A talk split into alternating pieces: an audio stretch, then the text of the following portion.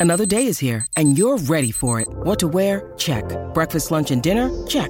Planning for what's next and how to save for it? That's where Bank of America can help. For your financial to-dos, Bank of America has experts ready to help get you closer to your goals.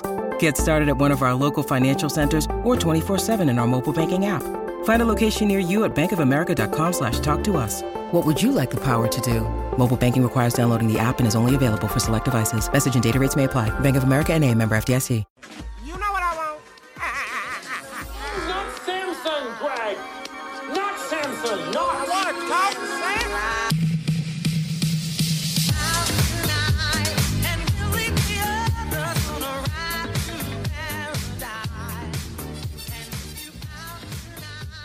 Everybody, welcome to another episode of Outside Looking In, the podcast series wherein I, Samson Folk, talk to somebody from every single market so that you, the listener, can kind of learn what the outside world thinks of the Raptors, finding a consensus of sorts. And so slowly but surely, you learn about the league at large. Today, we're talking about the Pelicans with Shamit Dua.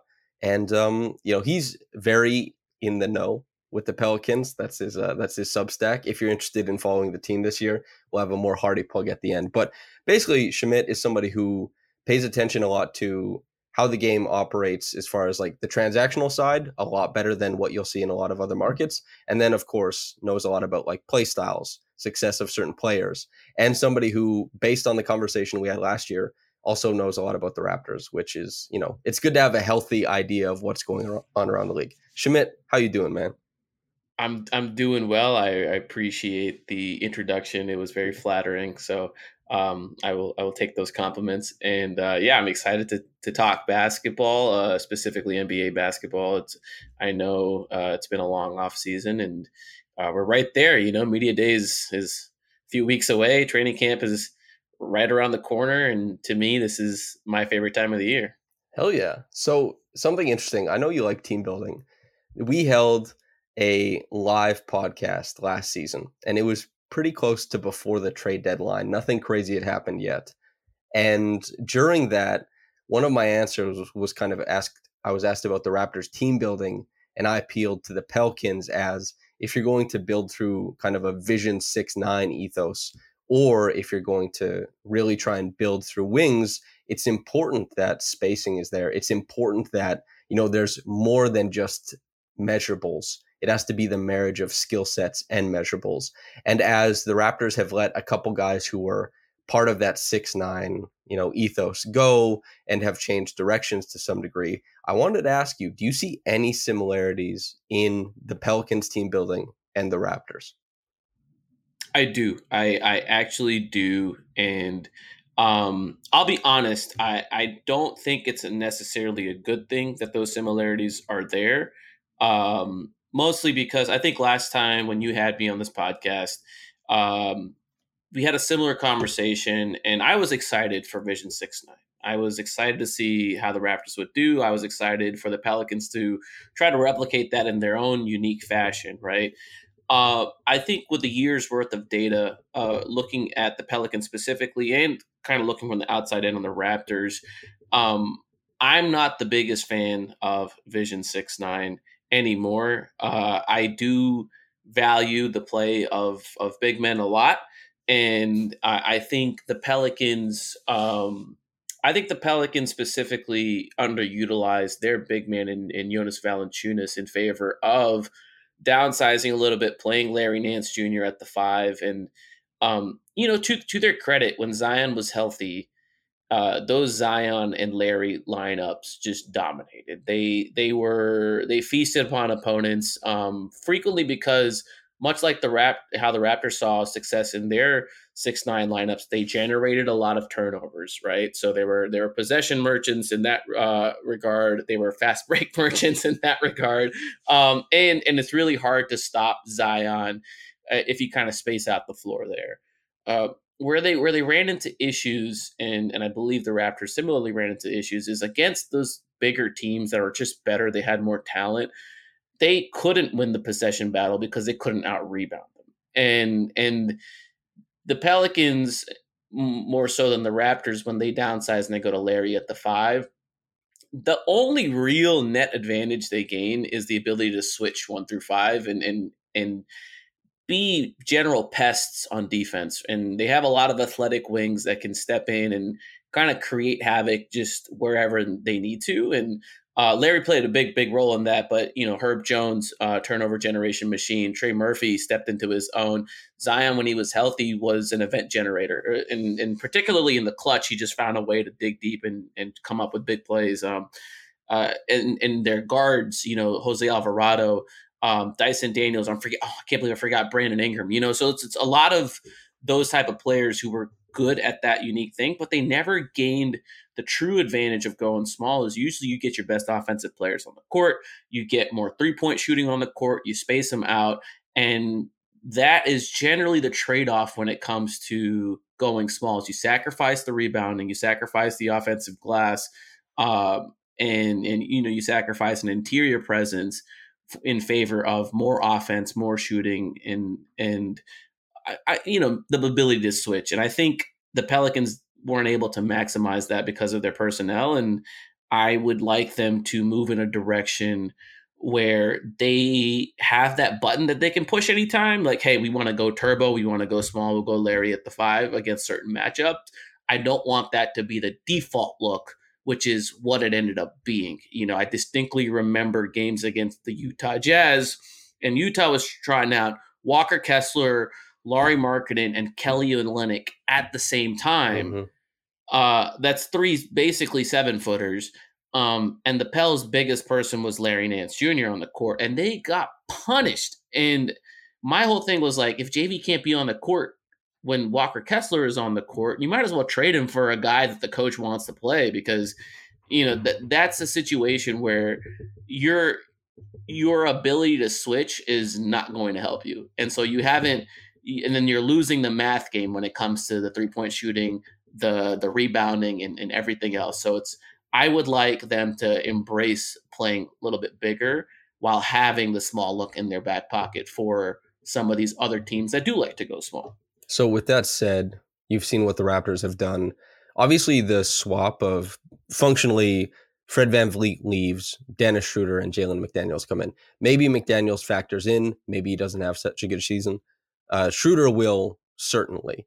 Um, if you ask people around the league, fans, front office members, coaches, etc., um, about 99% of people are going to say that Fred Van VanVleet is a demonstrably better guard than Schroeder. And obviously, Fred got paid more than his impact will, like the outcome of his his impact will be. But if you ask people in Toronto, um, quite a few people had grown fa- fans had grown tired of watching Fred. Are happy to see Schroeder in. But the big difference is that when they traded for Jakob Poeltl, and despite losing quite a few games, four or five in embarrassing fashions, very gettable games, and not stealing any wins, they went at like a 47 48 win pace now with that swap, Schroeder comes in. It might be Scottie, OG, and Gary as like the backcourt. It might be a funky starting lineup, but going big, playing a lot of Poeltl, abandoning like the pest like defense for something more conservative. Do you feel better about the Raptors making that type of, I guess, shift?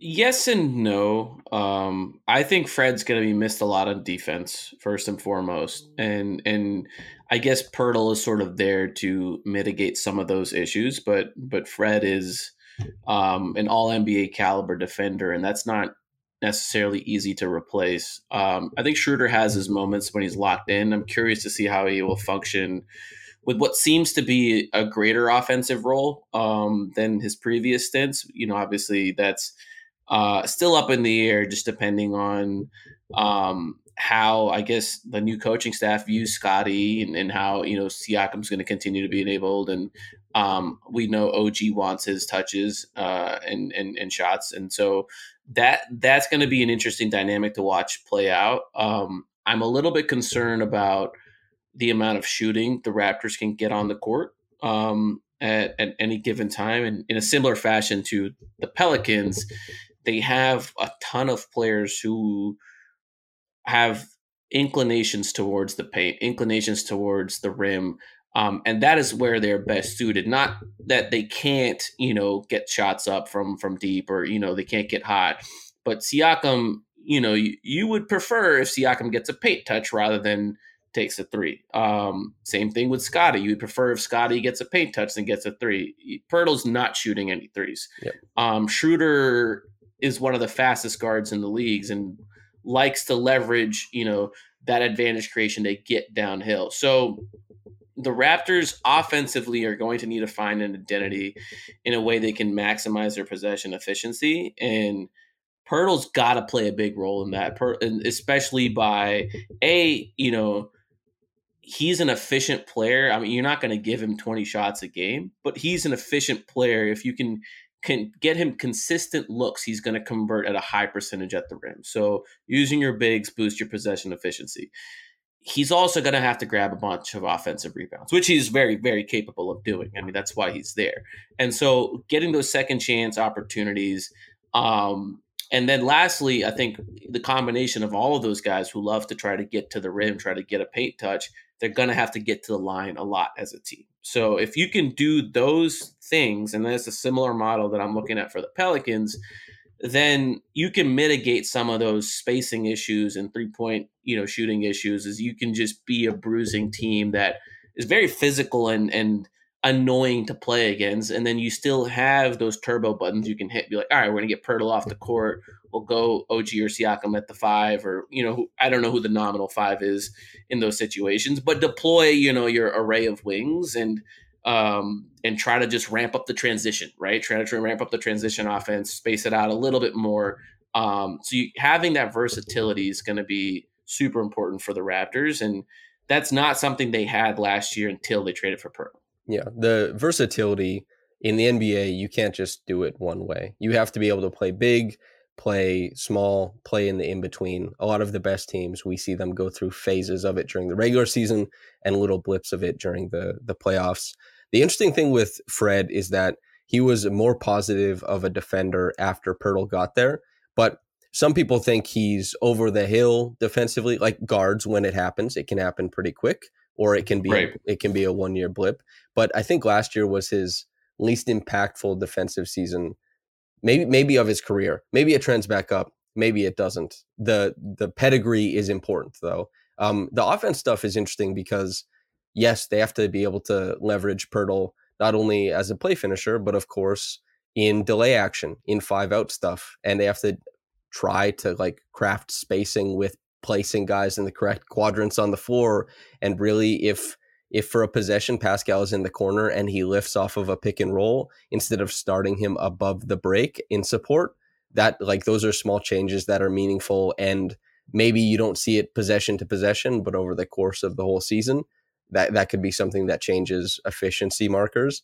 But the best like two week stretch Scottie has ever had has been more so in that big man slash big wing playmaker role and in a lot of delay action, operating out of like split action and like being a dribble handoff hub. He's had games where he's been a good initiator, where he kind of bruises and bashes his way around. He's a tremendous passer. He makes great reads, but he and Poeltl, at least if there isn't like a demonstrative jump in guard skills for Scottie, will be trying to occupy a lot of the same spaces. And even if Scottie does have a, like a pretty big jump in guard skills, it won't be so much so that he leaps from, you know, like a, a wing creator to a guard creator. He has to make the leap from big to wing. And then that means that he'll probably try and occupy the same spaces as Pascal.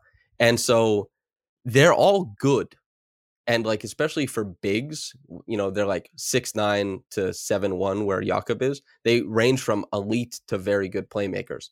You have to try. Like it'll be really interesting to see how Darko kind of concocts the offense to see, you know, if it can be successful. And they'll really have to leverage the shooting of OG and um, Gary Trent Jr. in particular.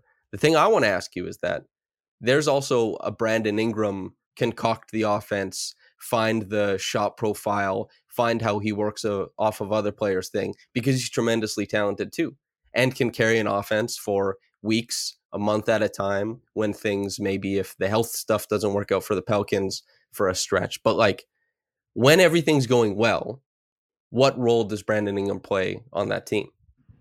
You know, it's it's funny because I think Raptors fans and media are excited about what Darko is going to bring. It's going to be a fresh uh, change after Nick Nurse and, and his styles. Um, the parallel continues with the Pelicans here, who hired James Borrego. Um, and Borrego, when he was a head coach in Charlotte, was known particularly mm-hmm. for um, innovative offense, and and that's the role that he's brought in here for. And you know, losing Jose Alvarado and Trey Murphy to start the year is not ideal. Um, though neither of them project to be out for for you know very long. Um, the Pelicans have to get creative with their offense and how they move their pieces around. And as you mentioned, Brandon Ingram, I really do think the ideal role for him is to be the primary playmaker, right? So I think there's this idea of point Zion as this dominant force. And really what happens when point Zion is going on is just Zion has the ball, they and he's going to get a high ball screen or, or maybe, you know, he's coming off of a, a delay action. Um, but either way, they're going to try to get the ball in his hands, get him going downhill. And nine times out of 10, the correct basketball decision when he has the ball is for him to go and try to score it. And and he will convert at an abnormally high rate. He's not really there to set the table. He's more of a okay, I'm reading the help, the help is overwhelming, then I will find and make the right basketball decision. But more often than not, even when the help is overwhelming, he is going through people and scoring. So I think if you want a primary playmaker, Brandon Ingram is, I think, better suited for that role, getting others involved, you know, uh, bring the ball down the court. And Zion should be more of like the primary scorer next to him because I think Brandon Brandon is uniquely good at generating three point shots um, as a as a playmaker. Zion's also very good at that for a different reason because he's a super massive black hole going to the rim.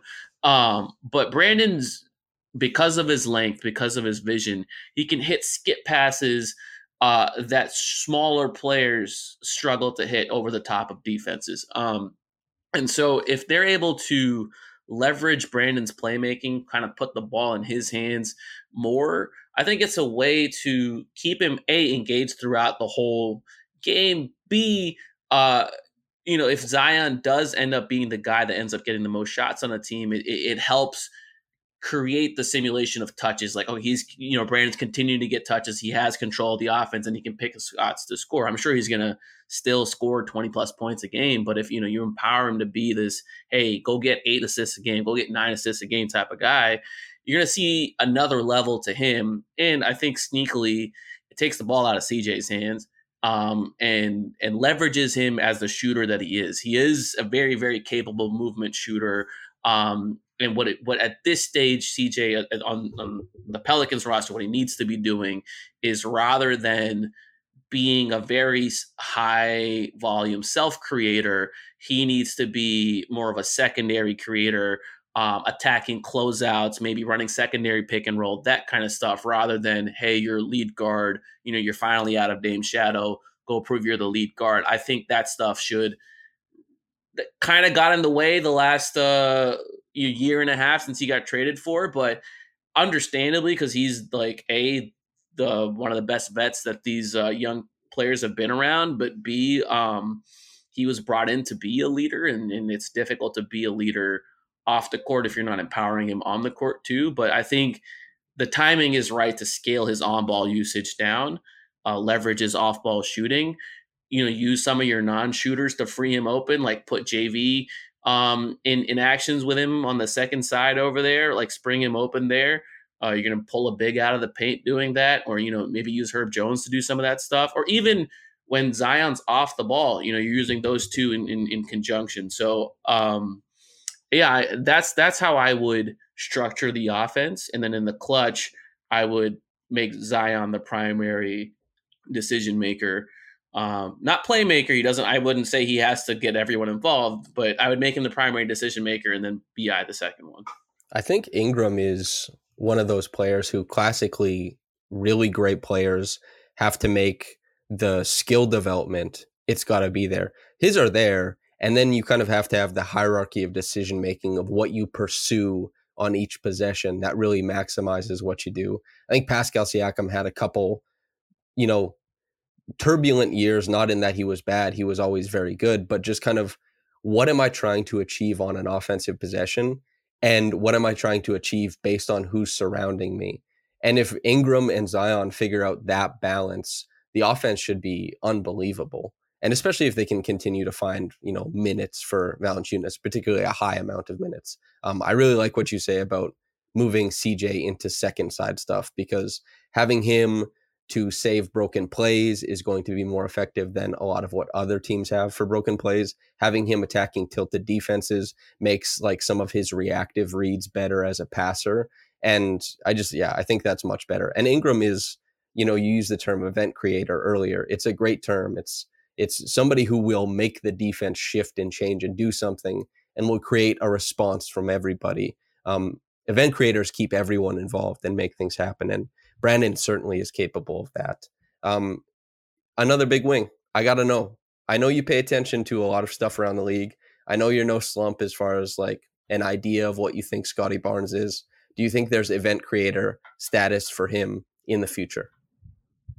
Yeah, Scott is such an interesting case to me, right? Because a he is an extremely talented passer. Uh, and I always like to bet on players who are big and can play make. There's sure. just those are the type of players I, I gravitate towards. You know, like um, in the draft, like I, I had Giddey at fourth on my personal draft board because I was like, he's enormous, right? Wait, can, can, I can, can I ask your can I ask your top six if you remember? Who was that year? So that was um, 2020 one, right? 2021, yep. So Cade, Mobley, Green. Yeah. Yes, yes, yes. So I went the my top three were as is. So it was yep. Cade.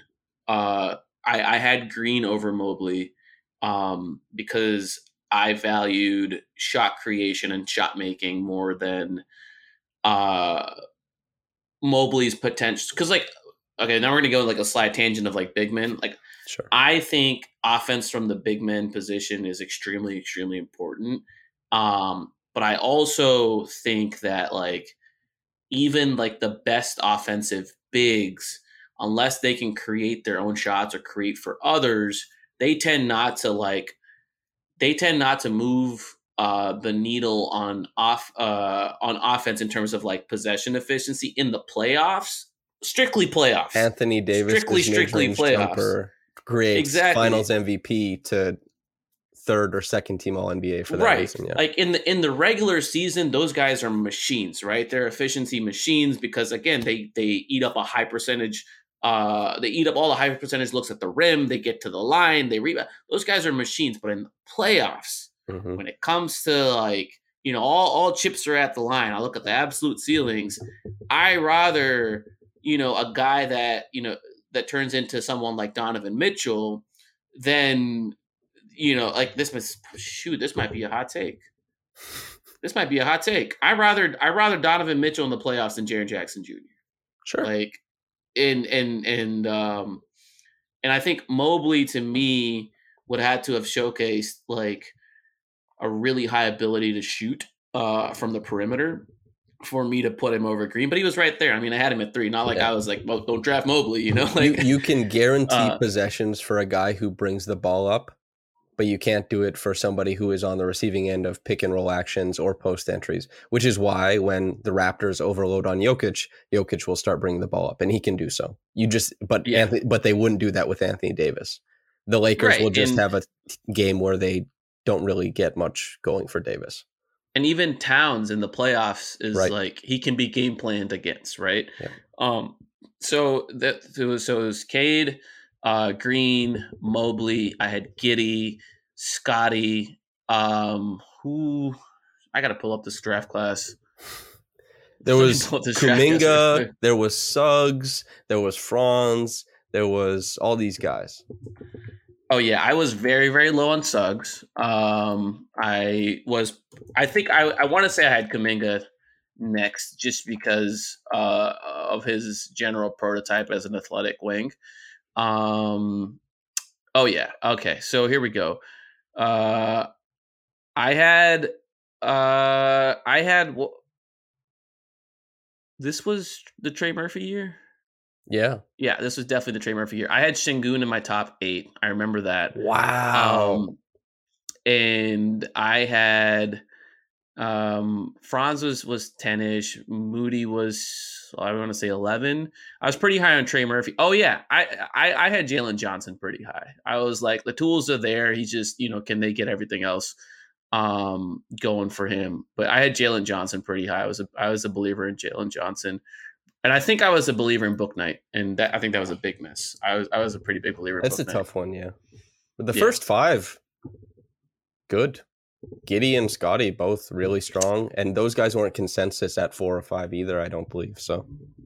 Yeah, I, I remember. I know for a fact I had Giddey at four, and and I was like not a fan of Suggs. Like I'm sure he's he was probably in my top ten, but I was very vocally like like I wouldn't have drafted Suggs if I had that pick and I was very against uh, Davion Mitchell. I just don't like small defensive guards. Yeah, that's that's a prototype. That's not my uh, that's not my favorite. Not in the lotto, right? You you can take them later on, just not at where they were drafted. And if you can get them undrafted and then have them get a Finals MVP vote, all the better with Fred VanVleet. Yeah, yeah but yeah. as we were saying, you believe in bigs or wings that that play make in regards to yes. Scottie. So going back to Scottie and and what his development um, is. So like his challenge is going to be can he be the player that earns the touches, the possessions as a decision maker over somebody else? Right. Right? So like if you put him on a team with Darius Garland, Darius Garland's probably going to get those touches over him, mm-hmm. right? But if you put him on a team with Schroeder, then very possible that Scottie's getting there. So one, he has to separate himself from other guards who are play similar roles, right? Two, uh, he's got to show that if he's not getting those touches at that capacity, that he can be more of a connector, a hub, um, and that's going to unfortunately depend on how many shooters there are on the roster because a lot of those connector and hub type roles they really really excel if there are other uh, other players who have uh, who can draw attention who have their own gravity and tilt the defense and then they can read the tilt tilt tilted defense very very quickly and get the ball to the right places lonzo ball excellent in that role, right? Lonzo Ball downloads like the information on the court. He's not very good at creating the hole in the defense, but once that hole is created, you get the ball to him, like Lonzo will get it to the right place. Right? They make the um, ultimate pass on like 99% of attempts. They just always yes. find the the pass with the highest percentage of creating a bucket. Abs- absolutely, and and and so like you know those are two different hats, and playmakers aren't not necessarily good at both. There mm-hmm. are some players who are very good at one, not good at the other, and, and vice versa, right? And and I do think that Scottie's best quote unquote position uh, is probably going to come at the four. Um, and I, you know, the way I would construct a team around him would obviously have as much shooting as possible, but then you want to put him in mismatch situations where he can take some of those bigger guys off the dribble um, and and and and play make from there. So like it's it's difficult because Siakam is already there, so it's like you kind of want to like start ushering him towards that role, but what what is a challenge for him is he's not the scorer that Siakam is at the moment. Um, now, you know, Siakam was what, like 25 before he like really started scoring at yeah, like I think a, age 25 like was when he popped off. Crazy yeah. level. And, and Scottie is what, 21, 22? 22, like yeah. Yeah. So there is clearly a lot of time for, for him to develop into something like that. And, and NBA rosters turn over so much and so frequently. So like I'm not concerned about today's fit necessarily um, when it comes to his like long term development. But he is going to have to either make a leap as a scorer, and and that's going to come from either getting efficient shots at a high level or getting to the line at a high level, or um, take that leap as a playmaker passer. Um, there's a lot of these guys that were like on this spectrum of like, hey, they're not the greatest shooters, but they're very big and they're very uh, talented at passing the ball. Like the extreme end of that is is like Ben Simmons, right? Extremely yeah. athletic, um, menace in transition, very good at passing the ball, and then come playoffs, just very difficult to accommodate in the half court.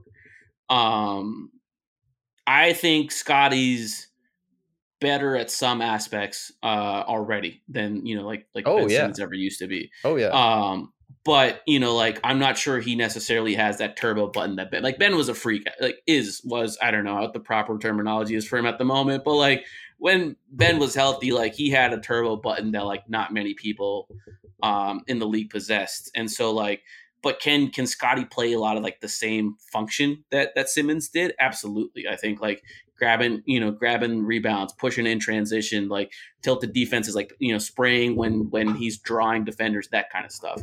Um, but the half court stuff to really maximize him, I, I think there's going to a need to be more shooting on the roster. B he's going to have to pick up like more stuff off ball, like just uh, more intentional with the cutting, or start getting him used to like used in screening actions, which again helps when you have shooters. So it's like some of some of that is context dependent, but um, I think this is a this is kind of a big year for him to showcase like, hey, like which direction are you headed in? Yeah, it and it's clear also that the Raptors prefer the potential future of Scottie as far as like to frame how they build the team going forward than they do Siakam's current prime. And like that's objective. There are very clear signs for that. The thing that's interesting is that they're both really talented. Siakam will see what happens with the you know the price tag that comes with him. But if Scottie makes a big leap as a scorer, they can become a tenable pair together. But if Scottie sticks in that more so connector role, then it's hard to envision them together at all because this was uh, when I, in Scottie's rookie season, I watched every possession and charted it and kind of popped it all out. I was like, this guy has a very clear high ceiling, like a star ceiling, based off of being one of the best connectors in the game and a guy who can score in isolation off of mismatches because he's so comfortable with push shots and can get to the rim. Big guy, small guy. If it's a mismatch, he makes it work. And he's very comfortable with contact, isn't abhorrent from the free throw line as a pseudo big, right?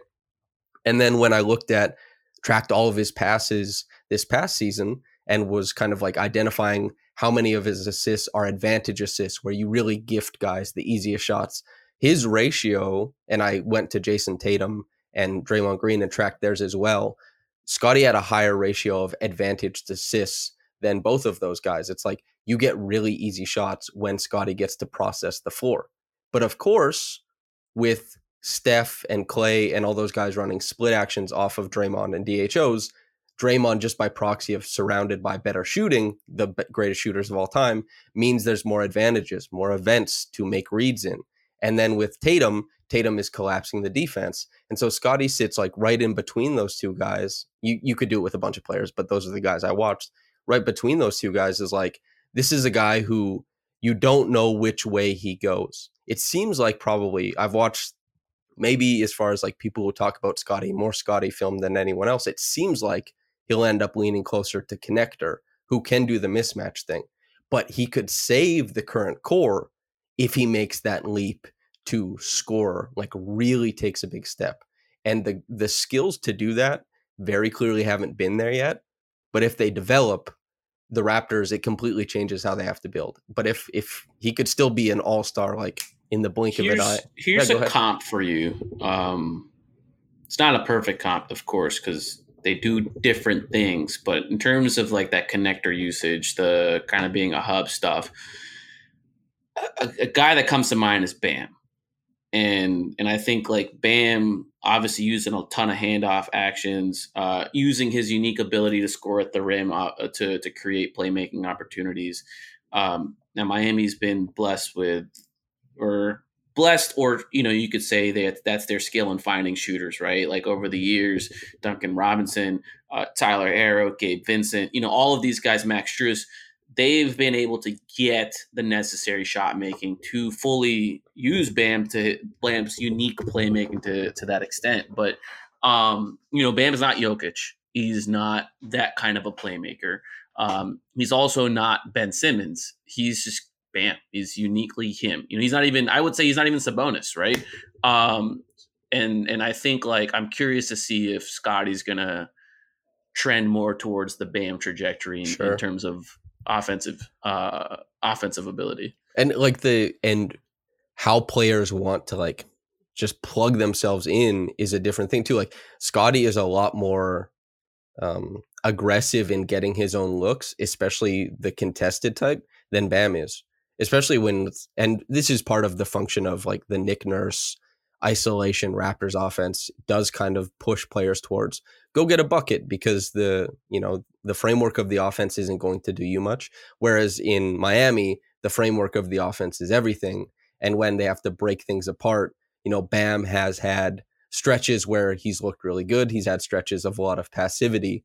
And Scottie, that's why it's like comps are never perfect because not only are there skill sets, but they're it's how players kind of plug in their skill sets. And then there's measurements and all that kind of stuff too. But yeah, Scottie is really interesting. I think like the all-star the all-star ceiling there, or all-star potential, I should say, is like it's fully intact despite a lot of people not liking his second season. And if if he makes leaps as a as a scorer and would have to do so with meaningful development in his on-ball game, that has to come from work in the off season and all that kind of stuff, then like the superstar stuff is still there because he reads the floor so well. And the defense So if you sorry, I didn't mean to interrupt you. Yeah, yeah, go, if you go. could add if you could add one skill to his uh, between these two skills, he becomes a 38% three-point shooter at his current volume, which wait, is wait, what, like I'm gonna I'm gonna be a bit of a like a nitpicker. You have to tell me like what what kind of shots does he take? This current shot diet. So so he's he's he's he's taking 4.1 threes a game. Um Okay. and his shot diet is, is like virtually the Right. same as it was this Right. past year. Uh, but instead of hitting what 20 28%, he hits 38%. Okay. Um so you take that or he becomes uh, a guy that gets to the free throw line um six times a game. Six. That's it. Oh, I don't. I don't mean, think I like. that's I don't that's think like- doubling doubling his current, current I know. uh, I know. Paolo Paolo was like at seven last year. I need, man. I think. I guess in that scenario, I, I think I'd pick the thirty-eight percent. Okay.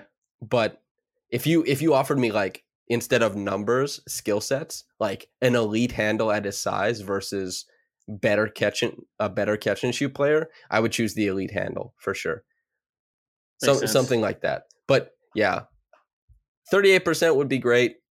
If he caps out at six free throw attempts per game, I'm pretty underwhelmed because he is really physical and he's very comfortable with contact. So I'd like to see him climb Okay. higher. That would be a cool thing this year, like a cool progression if he was just eating at the line. I know you kind of prescribed that as something that the Raptors have to achieve at, at the for top. sure. Yeah.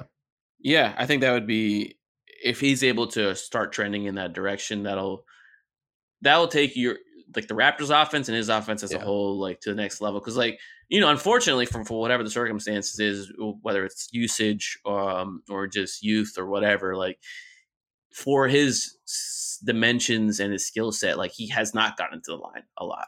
Yeah. Um, and and that's an area where he should be thriving at, uh, regardless of how well he shoots from there or not. I think that's the unimportant part. He should get there, and so I think personally, like I would take the the the, the free throw aggression. If you if you you tell me you get to the line six times a game, um, you know, you think of the, the, the trickling effects that'll have in terms of getting teams to the bonus and and and like how that probably travels more to the road, then you know that like the shooting might or um, maybe maybe that I like unless he becomes like a like a straight up grifter, right? Because then you're like, okay, well that's not really going to translate to the playoffs. But um, yeah, I mean, I think that'd be interesting to see. I think I'm probably being a little bit greedy. It was I actually, you know what it is? I had a conversation earlier today about Paolo and Franz and kind of like who might have the higher potential, and we won't discuss that here. But the free throw stuff came up, and I saw that Paolo was at seven in his rookie year. So, and I know he's like a legendary rookie free throw guy, obviously, but hearing six after seeing seven for a rookie, I was like, wait, that can't be it. And 38% is already pretty high for like the size and dimensions of Scottie. So, but anyway, Yeah. Scottie is he's one of the the coolest young players in the league. He has a lot of fans for a reason. He's also kind of has a magnanimous Twitch personality, which helps.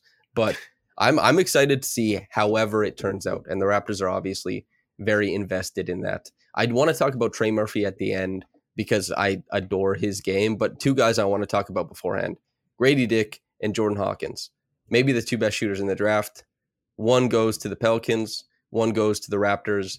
Gradey seen as a better uh, reactive shooter, kind of intuitively shaping up around um, guys who are creating advantages. Jordan, his motion and like sprinting off of screens was basically the basis of how UConn achieved things. Um, who do you think's a better shooter for over the course of their career? Wow. Oh wow. Okay. I, I think sh- from pure shooting, I, I I would have to pick Hawkins because of the just the pure degree of difficulty on his shots and at the volume that he took them and made them. I think he had an argument for best college shooter uh, in all of college last year. So Totally. um, and certainly that's something the Pelicans do argue. Like on draft night, they said that explicitly. Um, I, you know, I, I think as a He, pure c- he could run a hundred meter dash and catch a ball at the finish line and get a shot up like in form. He, he's Right. really impressive at at like just collecting himself for a jumper. Agreed. Yeah, the mechanics are pristine. Um, everything about him speaks efficiency and movement, efficiency, and you know, translation of of momentum. Uh, it's a very rare skill set to be able to shoot the way he shoots. Yeah. So then moving away from that, adding to the shooting. Gradey obviously the higher pick, but that matters on draft night and then immediately afterwards everyone's just a player. Especially what was it like 13, 18 or around there like that's the range. Uh, one pick away, actually. Yeah, right, right, 13, 14. yeah. And like it's it's not a super big deal. Even the money side of things isn't a super big deal. But as far as overall play, Gradey has the size, Jordan has the quicker foot speed. Um, who do you think drafted the better player? I'd like let's just let's have the fun with it. Raptors. Yeah? the Raptors. I was not. I. I mean, I'm, I'm. There's no secret here. I'm not a fan of the Jordan Hawkins pick at all. Um, I, I I was excited. You know, when when Gradey Dick was falling and he made it to 13, I was like, "Whew, just one more pick. You know, like he'd be a good one for the Pelicans, especially at his young age at 19. Um, uh, obviously the Raptors drafted him, so that was someone I was I was rooting for at that moment. Uh, and then the Pelicans ended up taking Hawkins, who I you know, um, I I really hope that his shooting translates at, at an elite level because in order for him to get on the court and make an impact, he's going to need to shoot 41, 42% um, at volume. Mhm. Uh, he just unfortunately does not provide much of anything else. You know, you can't rely on him to to handle the ball. You can't rely on him to get to the the free throw line. Can't rely on him to rebound, assist. You know, he's a shooter. He's uh you know, I don't want to like say he's like JJ Redick, right? But uh cuz JJ Redick is an um, a guy that played the league what 15 years or whatever and um one of the best shooters of all time. So like uh JJ found a way to make it work and was elite throughout. Um I think JJ's like best case scenario for for Jordan Hawkins. I think he's closer to like I would say like his like on a balance if you like play his career out a hundred times, like the average outcome is Wayne Ellington. And Mm, a guy that was in the league again for like 10, 12 years, but someone who never really made a positive impact on like he was he was just like a kind of like a replacement level player analytically for the majority of teams that he was on. Um, certainly not someone that returned lottery value, especially to the team that drafted him. I think sure his biggest year was with have, Miami. You know, later on. Yeah, right. He was 30, 31 when he like had that season, right? His best season, which is you know, the Pelicans drafted a guy for a specific need, and that's very against my personal draft philosophy because I think again, like every three years, the average like seventy five percent of the average NBA roster will turn over every three years. So like you're drafting a guy for a need, where in three years from now you might not even have that need, and the average first round pick before they start out producing on the average veteran minimum contract. Takes about four years if they ever do it.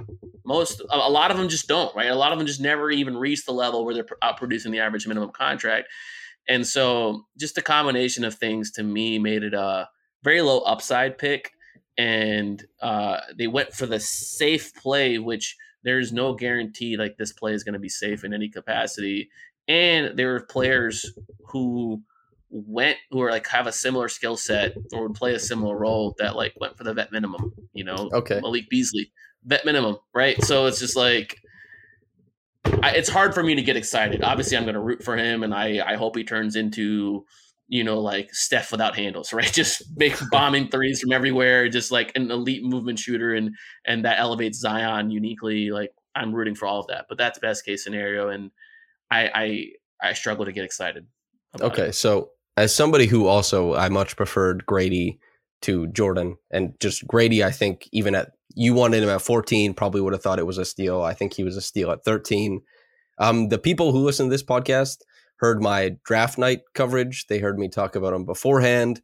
Why do you love Gradey? I'm sure Raptors fans will like revel in this. Tell us about him. Well, Gradey, again, it's just like you can obviously you can never predict how a 19 year old is going to develop but you see flashes with him where you're like, okay, he's gonna give you stuff beyond the shooting, right? He's potentially gonna be a guy that can put the ball on the floor at a decent level. He's gonna be a guy that can make some of those reads as you know guys are attacking him on the closeouts. He's gonna be a guy that can generate defensive events.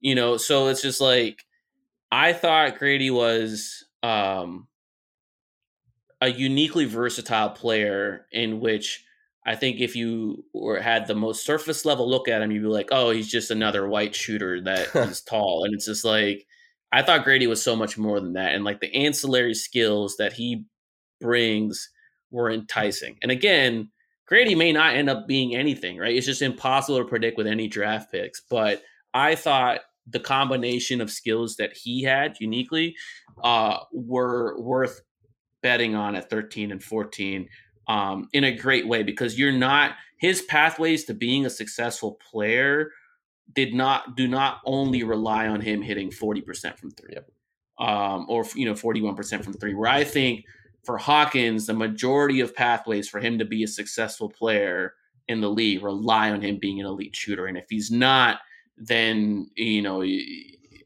you you, you ask yourself like what where what are his pathways to success and I think you come up short looking for for reasons on that.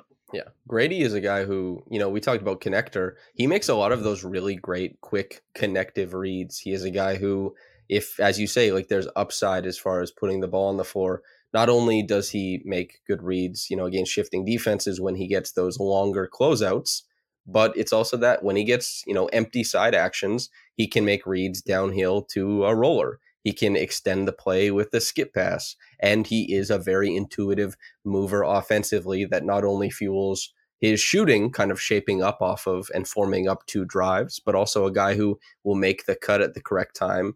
And while not, you know, the best finisher, um, with adding strength and at his size, should be able to finish, you know, a decent amount of looks at the rim. It's just like that activity, being able to contribute, you know, a few different ways. I think you hit it perfectly that there's divergent pathways and a lot of them result in like, we're very happy to have this guy. Whereas Jordan, sometimes a lot of those guys don't really figure it out and they provide the most impact on their like third or fourth contract when they're like, okay, I finally sorted Majority it of times. and and that won't really benefit the team that drafted him. But those guys do have to be drafted. It's just like it, Yeah, like I did I did a breakdown on like similar guys that like met Jordan's like statistical profile and it was like, you know, Pat Connaughton, like Wayne Ellington, like all, you know, like a bunch of guys who were like, hey, like you can point to a moment on like any given team that they're on, like, hey, that guy was useful, right? That guy was important. They like brought him wins, and it's just like, but can you point to that moment on the team that drafted him? Very rarely. So it's just like, you know, like is is Jordan Hawkins gonna be in the league a long time? I would I would feel comfortable betting on that. Is Jordan Hawkins going to return lottery value and or move the needle for the Pelicans? I would not be comfortable betting on that. Well, let's talk about somebody who is going to, I estimate, return like a just heaps and heaps of value over the course of his career and for the Pelicans. The injury is tough, but Trey Murphy, like just the player. I'm for an an audience that might not be super into Trey Murphy. Uh, what's the pitch? Because I love his game. I would I would feel like the Raptors fans would be super into Trey Murphy just because it fits the model of everything that they that they've been uh, wanting. No, uh, Trey is someone I'm a huge believer in. Um, I, I think he is an ins- obscenely efficient player to the point where the Mhm. Pelicans are doing themselves a disservice in not discovering where the efficiency drop off threshold is. They got to ramp this guy's usage up. They got to ramp this guy's shots up until they find a drop. I mean, he was like 65% true shooting last year, 66, something absurd like that. Um, yeah, keep feeding him possessions. On the back half of the year, obviously the Pelicans didn't make the playoffs. He did see, you know, an increased role. He was pretty much the third option with Zion out and them not deciding to feature Jonas much. Um, and he was like, I think pretty, I'm pretty sure in the back half of the year he had like a 70% true shooting, just insane amounts of, of efficiency from him. So like offensively, I think he has the potential to be, obviously he's a very, very good shooter, elite shooter, very, very athletic and dunk on, on anybody. So it's like a high level two level scorer at the moment. He spent a lot of the summer working on the mid range, trying to add counters to his game on closeouts where like, hey, like I might not be able to get all the way to the rim. So instead of trying to jump through or over four people, let me just like pull up from here. That's something he he worked on. But I think that you know, even if the, that part of his game doesn't take a massive leap, he can be used like someone like Lauri Markkanen is currently used in in Utah, where it's just like he's six nine, he's got like a forty inch vert, got a really good wingspan. So maybe you start putting him in some like of those quote unquote big man actions that get him going downhill, or just you know like some of those Chicago actions where it's like, hey, he's got the ball in stride and like that guy is going to live at the free throw line and he's a 90% free throw shooter. Uh, so you got to leverage his vertical athleticism a little more. Uh, in, my opinion, I'm hoping Borrego is going to do some of that. Um, rather than like, hey, like you're trying to turn him into like a Paul George or even a Jaylen Brown. It's like, I don't think he needs to be that. Can he be? Should he continue to work on those skills? I think he's definitely going to continue to work on those skills. But like, kind of like going back to the idea of like, hey, like, what are your pathways towards being a star? Right? Not like he's already, in my opinion, an elite role player. You can plug Mhm. him into any team and he's going to contribute at a high level. The next step is what is your pathway to being a star? I think he has a few pathways because of his athleticism, because of his shot, and I'm excited to see like where which direction they go in with him and how he continues to develop. there's a there's a comp here, right? Like OG is a guy who he didn't get as much of a chance. Like I don't think the Raptors went to it early enough, but OG was a guy who year over year the scoring increases at a slower rate than Trey, of course, but year over year the scoring increases and the true shooting just remains above 60%. It's like you got to see how many possessions that guy can take on. Of course it can result in OG who has struggled to self-create. Now we know but like you you have to know you have to figure it out and trey is just like god damn he's very good at basketball. Um i think one of the most important things for the pelicans is figuring out like how high does the ceiling go with this guy? Can he like smash through the roof of what people's perception is? And then even if he doesn't if he fails the same thing with og og is still considered like a guy who will provide close to all star level impact, even if he like he'll never make that game. But as far as like being important to winning on teams that want to make deep runs, being important to winning over the course of 82 games, getting you to the playoffs, like Trey Murphy can slouch into that, you know, at the end of it all. But why not see, you know, how high it goes? He, I just, I adore his game. I know it was never happening, but when the trade talks were worrying about and the Pelicans are like, we, well, maybe not the Pelicans, people were like, the Pelicans and Fred Van VanVleet, I was like, ooh, I would do unbelievable things for Trey to come back. Obviously, that was never really, yeah, that was never feasible. Yeah, but the fan no, casting, no. I, I, can tell dream. you, I can tell you for a fact that like Griff is not a Fred VanVleet guy. So like he that that was uh, I think people trying to wish some stuff in existence. Or I think the Pelicans are in a unique situation where like any like star, all star, any good player that is on the market, the Pelicans name will get attached to them just because they have the assets, they have the young players, all of that. So opposing teams will happily like, oh, I heard the Pelicans called, and just like try to leverage that against their that, actual. That happened to the Raptors, right? The Raptors like we Yeah. will not trade Scottie Barnes for Kevin Durant because everyone's like, well, the Raptors could make that big trade, and KD was like, I'm not going there, and the Nets were not Right. like the Nets didn't want Scottie Barnes. It was just like this is a team that had a good record, has all their guys on contract, and has young players. They're they're in every rumor, and yeah, the Pelicans are definitely in that. Um, God, Trey Murphy, I, I would trade a lot for trade Murphy. Trade Murphy. Oh my gosh! It was uh, when the Pelicans traded for CJ. The Portland fans were like, "Oh, we're, we're gonna get your Trey Murphy," and like I was just rolling my eyes. It's like, no, you're not getting Trey Murphy in a CJ trade. You're probably not even getting him in a Dame trade. So like, He's yeah, he's he's very very valued. Uh, the Pelicans know what they have. I'll, I'll say that. that's, that's good. Hopefully that means you know there's like hemorrhaging usage his way would be a cool thing when when he gets I back into so. the swing of things. Um, right. Parting shots. Anything you want to say about the Pelicans or the Raptors before we get out of here? I hope they both have healthy seasons. Yeah. and successful seasons.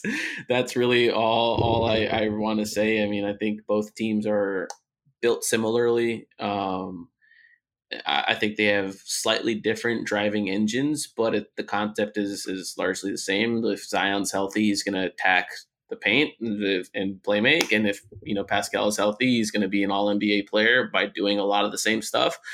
Uh, and yeah, I think these two teams are are teams I think poised to make life difficult for a lot of other teams in the league.